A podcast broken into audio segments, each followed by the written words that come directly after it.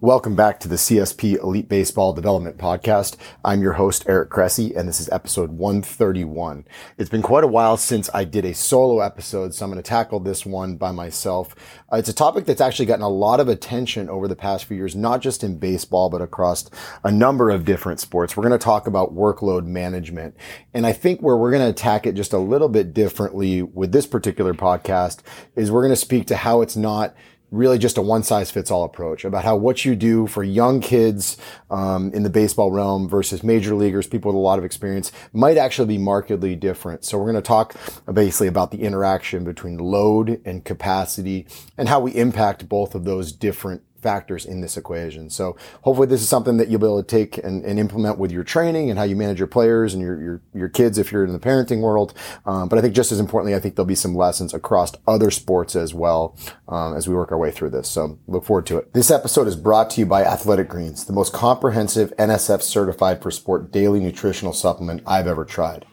With so many stressors in life, it's difficult to maintain effective nutritional habits and give our bodies the nutrients they need to thrive. As a father of three young kids and a co-founder of multiple businesses in multiple states, on top of still being an avid exerciser, I know that busy schedules can really take their toll on us. Whether it's poor sleep, exercise or life stressors, environmental factors, or simply not eating enough of the right foods, we can wind up deficient nutritionally. This is where Athletic Greens can really help. It's a game-changing nutritional insurance policy. They simplify the logistics of getting optimal nutrition on a daily basis by giving you just one thing with all the best things. And that's why I use it daily and recommend it to our athletes. One scoop of Athletic Greens contains 75 vitamins, minerals, and whole food sourced ingredients, including a multivitamin, multimineral, probiotic, green superfood blend, and more. They work together to fill the nutritional gaps in your diet, increase energy and focus, aid in digestion, recovery, and supporting of a healthy immune system. This all can happen without taking multiple products. While most nutritional products come to market and stay stagnant, Athletic Greens continues to obsessively improve this one holistic formula based on the latest research, producing 53 improvements over the last decade. They invest in the most absorbable and natural source of each ingredient and go above and beyond in third-party testing to ensure their customers continue to receive the highest quality and best daily nutritional habit on the planet. It's lifestyle friendly, whether you're keto, paleo, vegan, dairy-free, or gluten-free, and contains less than 1 gram of sugar without compromising on taste. They put 75 ingredients through the NSF for Sport certification to come up with a formula that's trusted by some of the world's best athletes, including our own. Right now, Athletic Greens is giving our listeners 10 free travel packets with their subscription. Simply go to athleticgreens.com/Cressey to receive my offer. These travel packs are perfect for supporting your immune system, energy, and gut health when you're traveling for games, training, or simply when you're on the go. They can be a great counterbalance to less than ideal on-the-road food options. So if you want to bridge the gap between deficient and optimal and give yourself the best chance to get nutrient diversity, then head to athleticgreens.com/Cressey and get your 10 free travel packets today. Again, that's athleticgreens.com/Cressey, C-R-E-S-S-E-Y.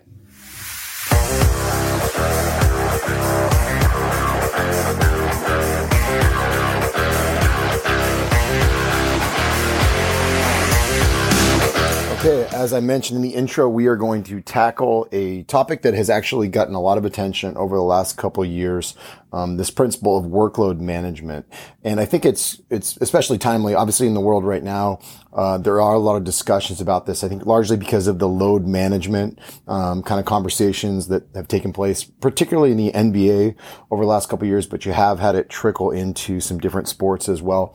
But I think also just in general, sports science, performance science, these are really emerging industries. You see every professional team and a lot of colleges really investing a lot of resources here, hiring some super bright people from all walks of life to really contribute to kind of building this body of knowledge so that we can better support our athletes, prepare them better for competition, but also help them really rebound.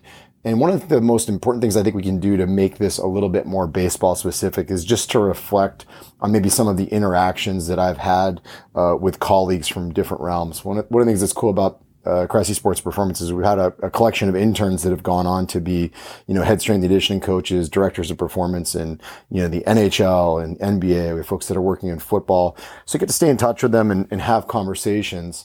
And what's always interesting is how stunned my peers are in other industries, other sports, at how many games are played in a short amount of time in baseball.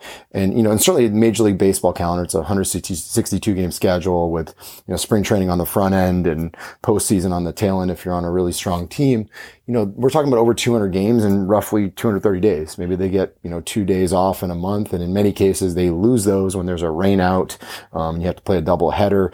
Actually know of a scenario where we played 3 games in 32 hours with a flight across the time zone mixed in the middle. So you just don't ever see that in any other sports. But what's really interesting is if you look at the college, you know, high school, and, you know, even younger realms, you know, you'll see kids play 7 games in 2 days in like, you know, amateur basketball. But in baseball, you can play double headers both Saturday and Sunday. And, you know, a situation like that, if you're a 14-year-old kid, you know, if you're dehydrated, you're really playing from behind the 8 ball for a huge chunk of the weekend. So I do think we just need to appreciate that baseball is very different than basketball, football, hockey, some of these other sports, just because of the number of games that are played. And I think that, you know, a lot of times we maybe overlook that just because baseball is a game that has a lot of standing around, right? There's a little bit of action and then, you know, there's 5 minutes before something cool happens. And, you know, you might be a right fielder that jogs out to right field and then jogs back to the dugout, you know, for all 9 innings of the game. You might not see an absolute, you know, a single play to keep you entertained. So I think we need to be mindful that still stress, being on your feet all day, being in cleats for such a long season. It's different than what we get in other sports. And what we realize very quickly is, you know, if you look at the NBA, the NHL, you know, and certainly the NFL where they play once a week, the games are less frequent. So you can buy off days a lot easier than you can in the baseball world. So in the baseball world, you can't afford to get behind the 8 ball. So I've used the hackneyed expression that I stole from my business partner, Shane Rye. It's listen when it whispers instead of waiting for it to yell. And I think you have to do that in baseball more than anywhere else, just because if you do get caught behind, you know, it becomes very, very challenging to make it up because the gameplay is so frequent.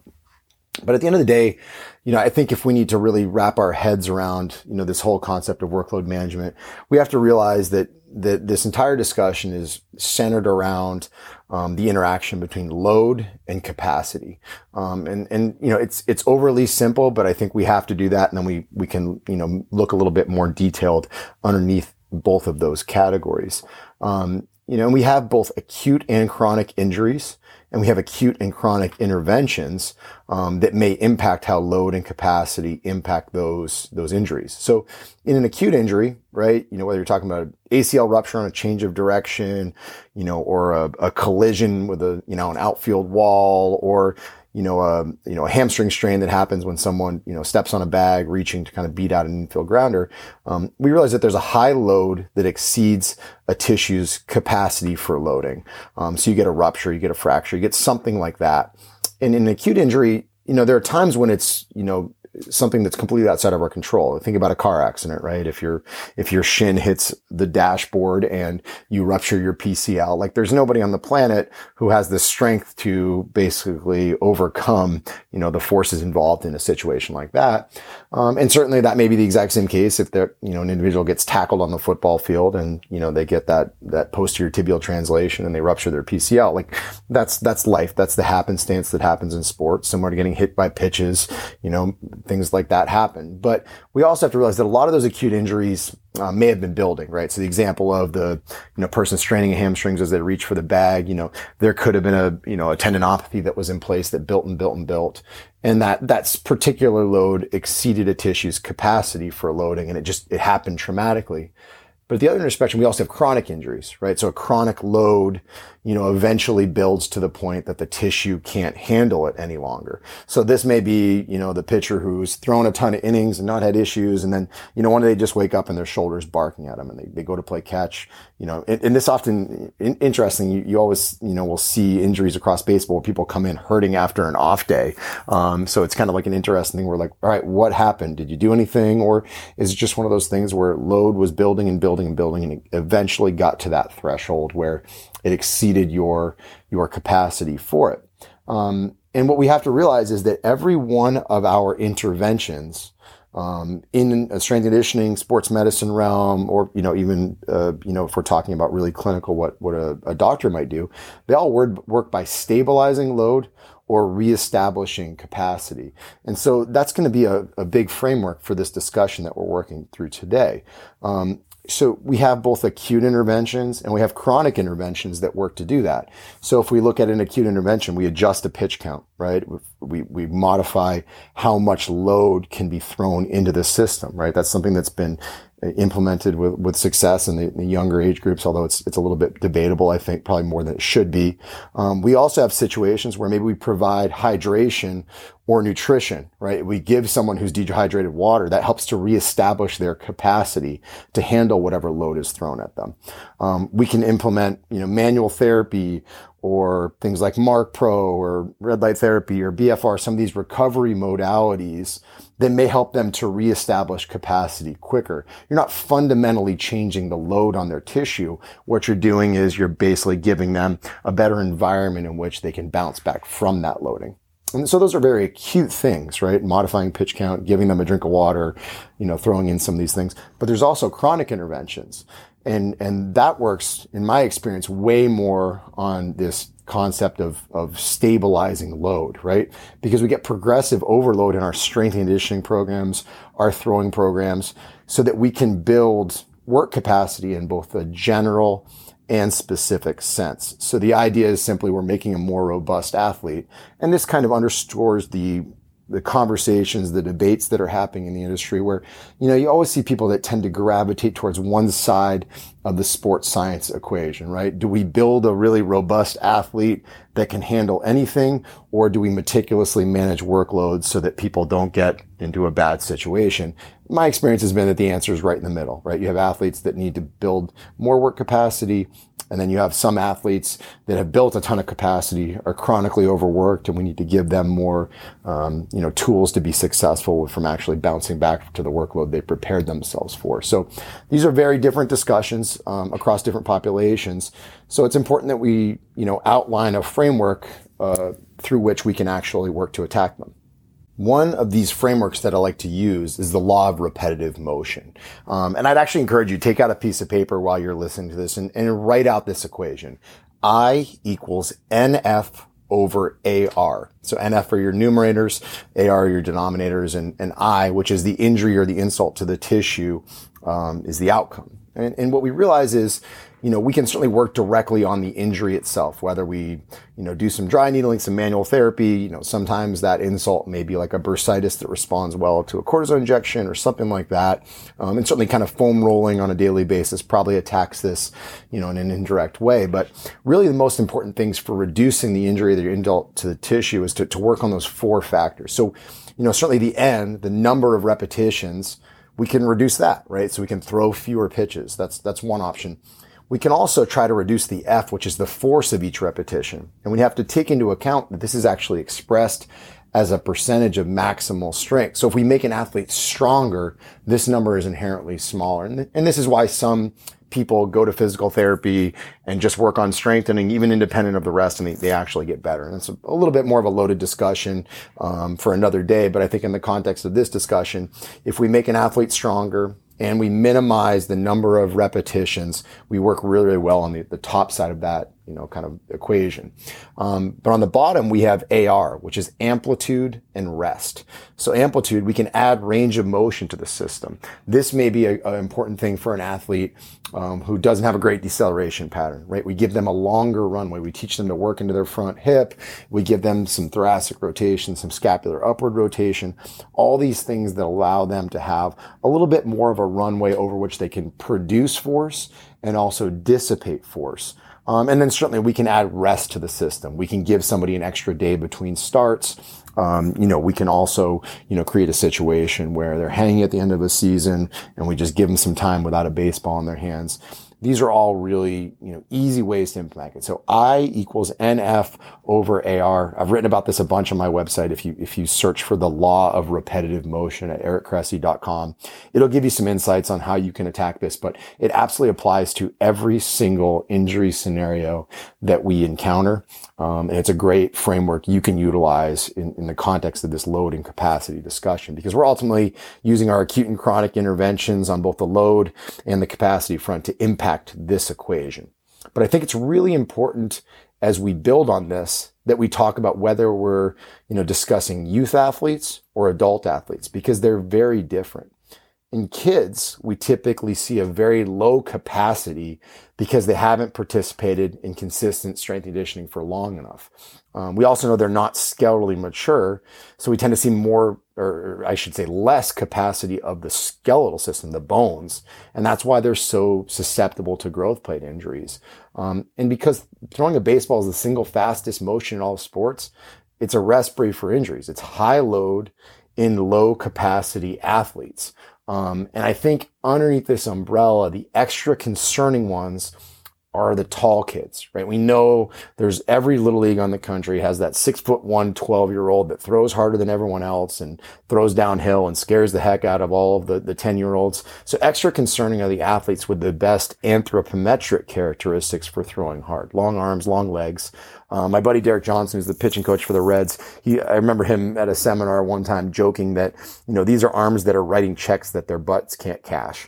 And unfortunately, we know that the teenage brain isn't exactly well equipped for making decisions with long-term health in mind. So these kids who have, quick arms at young ages, even if they don't have the strength to support those biomechanics, in many cases, they're the ones that go out and get, absolutely abused by, coaches and, playing for multiple teams and things like that. So we need to make sure we protect guys from themselves when they have anthropometric characteristics that allow them to throw hard before they've really built a lot of capacity. And I think we have to, appreciate in this group that there's a few different ways that we can actually help them a lot. So I think the first strategy is that pitch counts matter, right? We have to protect them from themselves, and not put them on multiple teams, pitching back-to-back days over weekends and things along those lines. These are actual issues, and we have tons of research that support this. PitchSmart.org is a great website that outlines some protocols. If you need, proof, go back and look at the 2006 study from Olsen that looked at, a number of innings pitched per year, that looked at showcase attendances, things like that all tend to predict injuries. We also need to build up gross movement capacity. So, really general capacity with good strength and conditioning. I think it's important to get kids involved in some kind of strength conditioning, really, honestly, by 13 at the latest. And if they're excited about it, they want to start doing some body weight stuff and things like that. It can start even earlier. I wouldn't force it if they're not interested. And concurrently, they're playing multiple sports, building up this really good, kind of movement foundation, upon which we can layer more of the specific stuff that comes later. So when I say specific, in the context of baseball, that means we need to do a progressive throwing program, that has hills and valleys built in over the course of the year to gradually, build up different things. I think the problem is right now we're in an industry where kids can absolutely pitch as hard as they want off a mound year round. And it flies in the face of conventional wisdom on how learning takes place and how tissues adapt and all that. So there do need to be more, kind of pronounced valleys in kids' schedules so that they're not always training specifically, but also have an opportunity to attack things in a more general sense. I think there's a time for younger players to really work hard, on making sure that every throw counts. We just did a podcast with Reed Detmers that I thought was great on that, front. He talked about making sure that, he was always working on something with every throw and catch play. That was something his dad drilled home with him. So I think we need to be mindful of building not just general work capacity, but getting higher quality throwing sessions in as part of a progressive throwing program that builds in and out of the competitive calendar. Which leads to point number 4. You have to establish a solid yearly calendar that outlines what should happen. And this is the most heavily overlooked part of developing, adolescent athletes, is teaching them what their year should look like and working with them.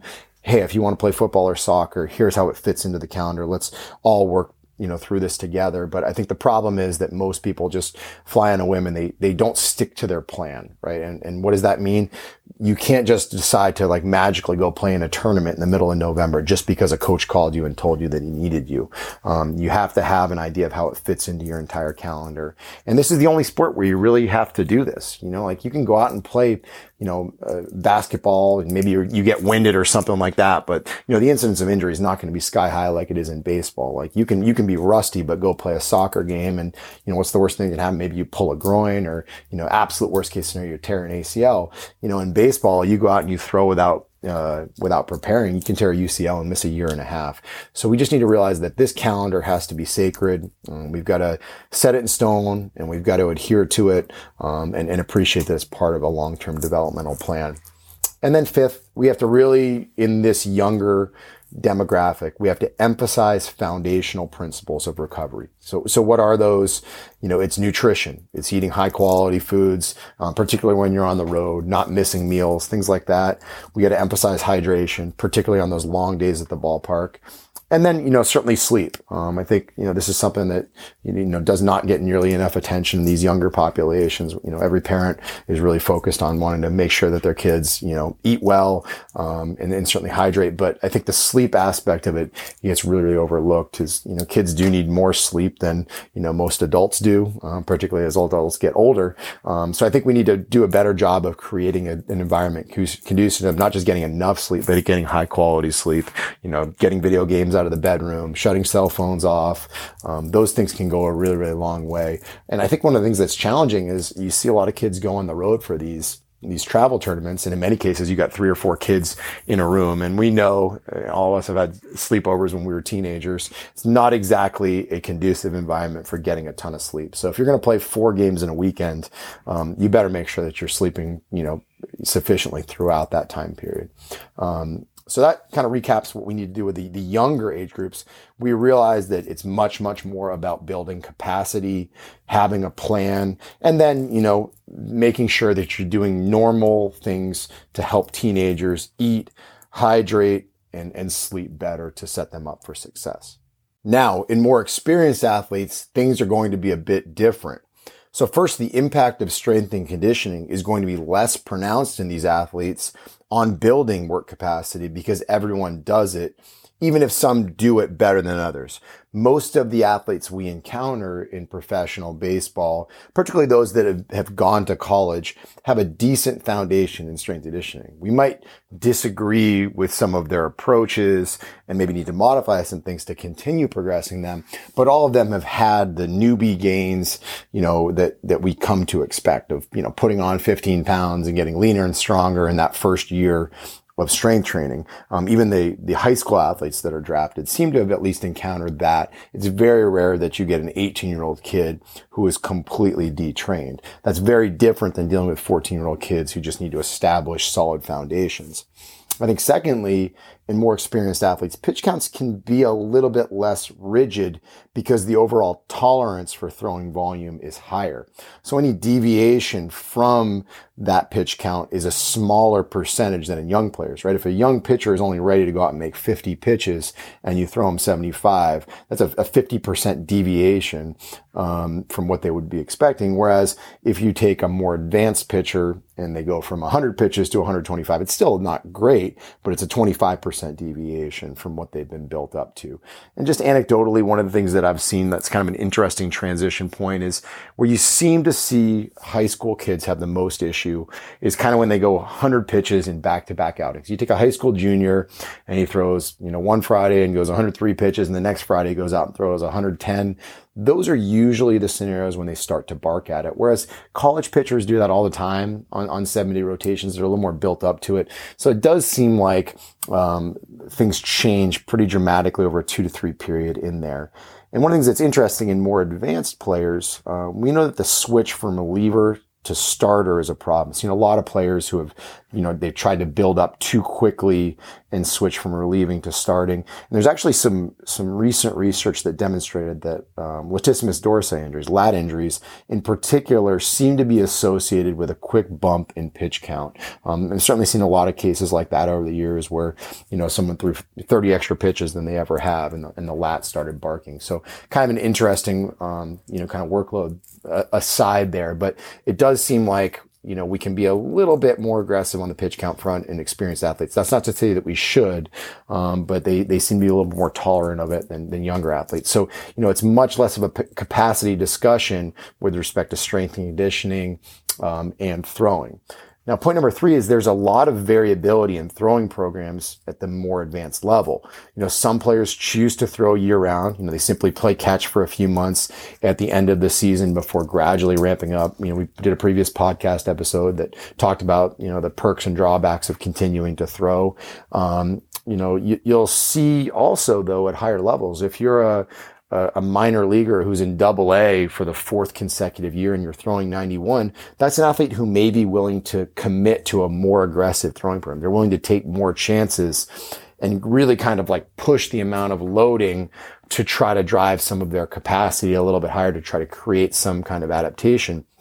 And this also may be college seniors having crazy pitch counts. If they know they're done with baseball after that year, you know, they may sell out for it, whether it's to win or to develop, with those more aggressive throwing programs or pitch counts to try to get them, you know, a free agent contract after they finish college, or if it's a, you know, long-term minor leaguer, maybe they want to get to the big leagues for the first time. They're willing to take on a little bit more, you know, kind of risk. Now, we don't do that with 14 and 15-year-old kids. It's never worth it, regardless of how nice the trophy looks, to risk a kid's health at that age. It does not make sense.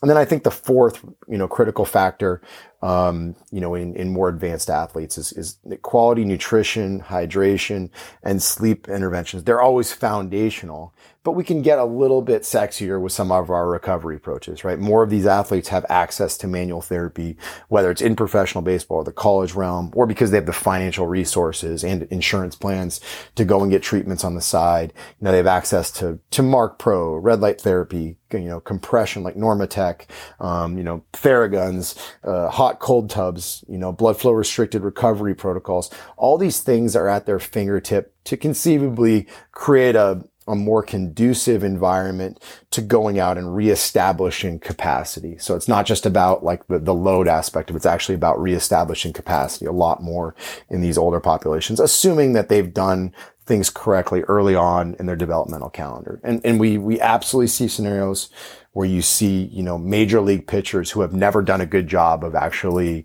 you know, building capacity. You know, instead, you know, they've actually, you know, underloaded for such an extended period of time that we actually have to manage them much more like we would a high school athlete. And they often make really, really pronounced gains. So every situation is a little bit different, but I think at the end of the day, amateur athletes, younger athletes tend to be a lot different than college and professional athletes.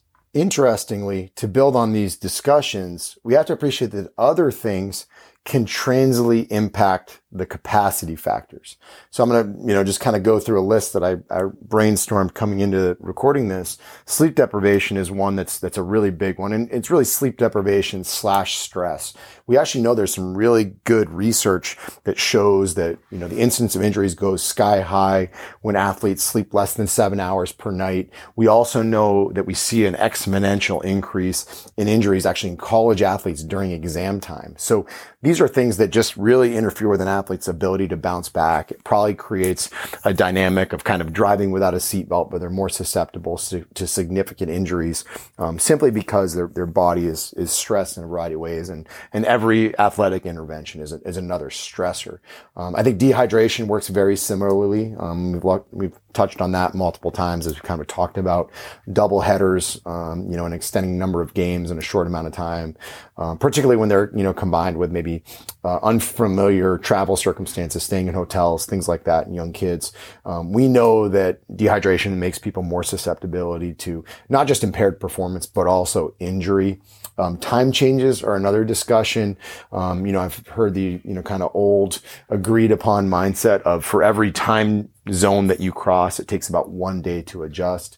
And if you go and you play a, you know, road trip in Seattle and then you come back to the East Coast, you're covering, you know, 3 time zones and you've really got to catch up on sleep and, in many cases go out and play games. Those are tricky. And I don't think the casual fan appreciates how many Major League Baseball games are played by players who didn't go to bed until 5:30 in the morning. Simply because, you know, on a Monday, you know, excuse me, on a Thursday night, like a getaway game, or a Sunday night getaway game, they didn't get in until really late. So they'll often play really tired Monday and Friday nights. So those are certainly important considerations. I think vitamin D is another one that deserves consideration. We do see, low vitamin D, whether it's deficient or insufficient, across athletic populations. There was a really good study that was done at the NFL Combine that followed players that were deficient in vitamin D, and they did see a higher incidence of musculoskeletal injuries in these folks. So we need to be mindful, certainly, of how low vitamin D might impact their susceptibility to injuries. Medications, building on just kind of like supplemental stuff, there are certain medications that can cause more problems for athletes.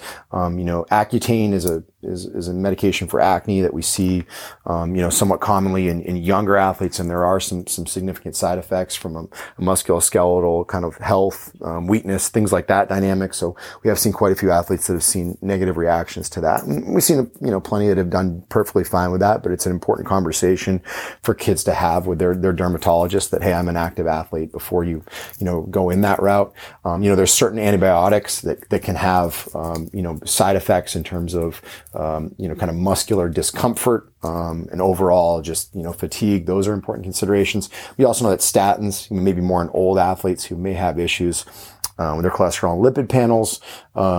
We've seen scenarios where, professional athletes have been put on statins. We do know there's some research that shows that, you are more susceptible to tendon injuries, when you take some of those. So just really important considerations. What you take might actually impact your capacity to handle a certain load. And I think that gets really, really overlooked. And it's why it's so important for us to do pre-participation, interviews and look at health histories to kind of dig in on what's actually taking place.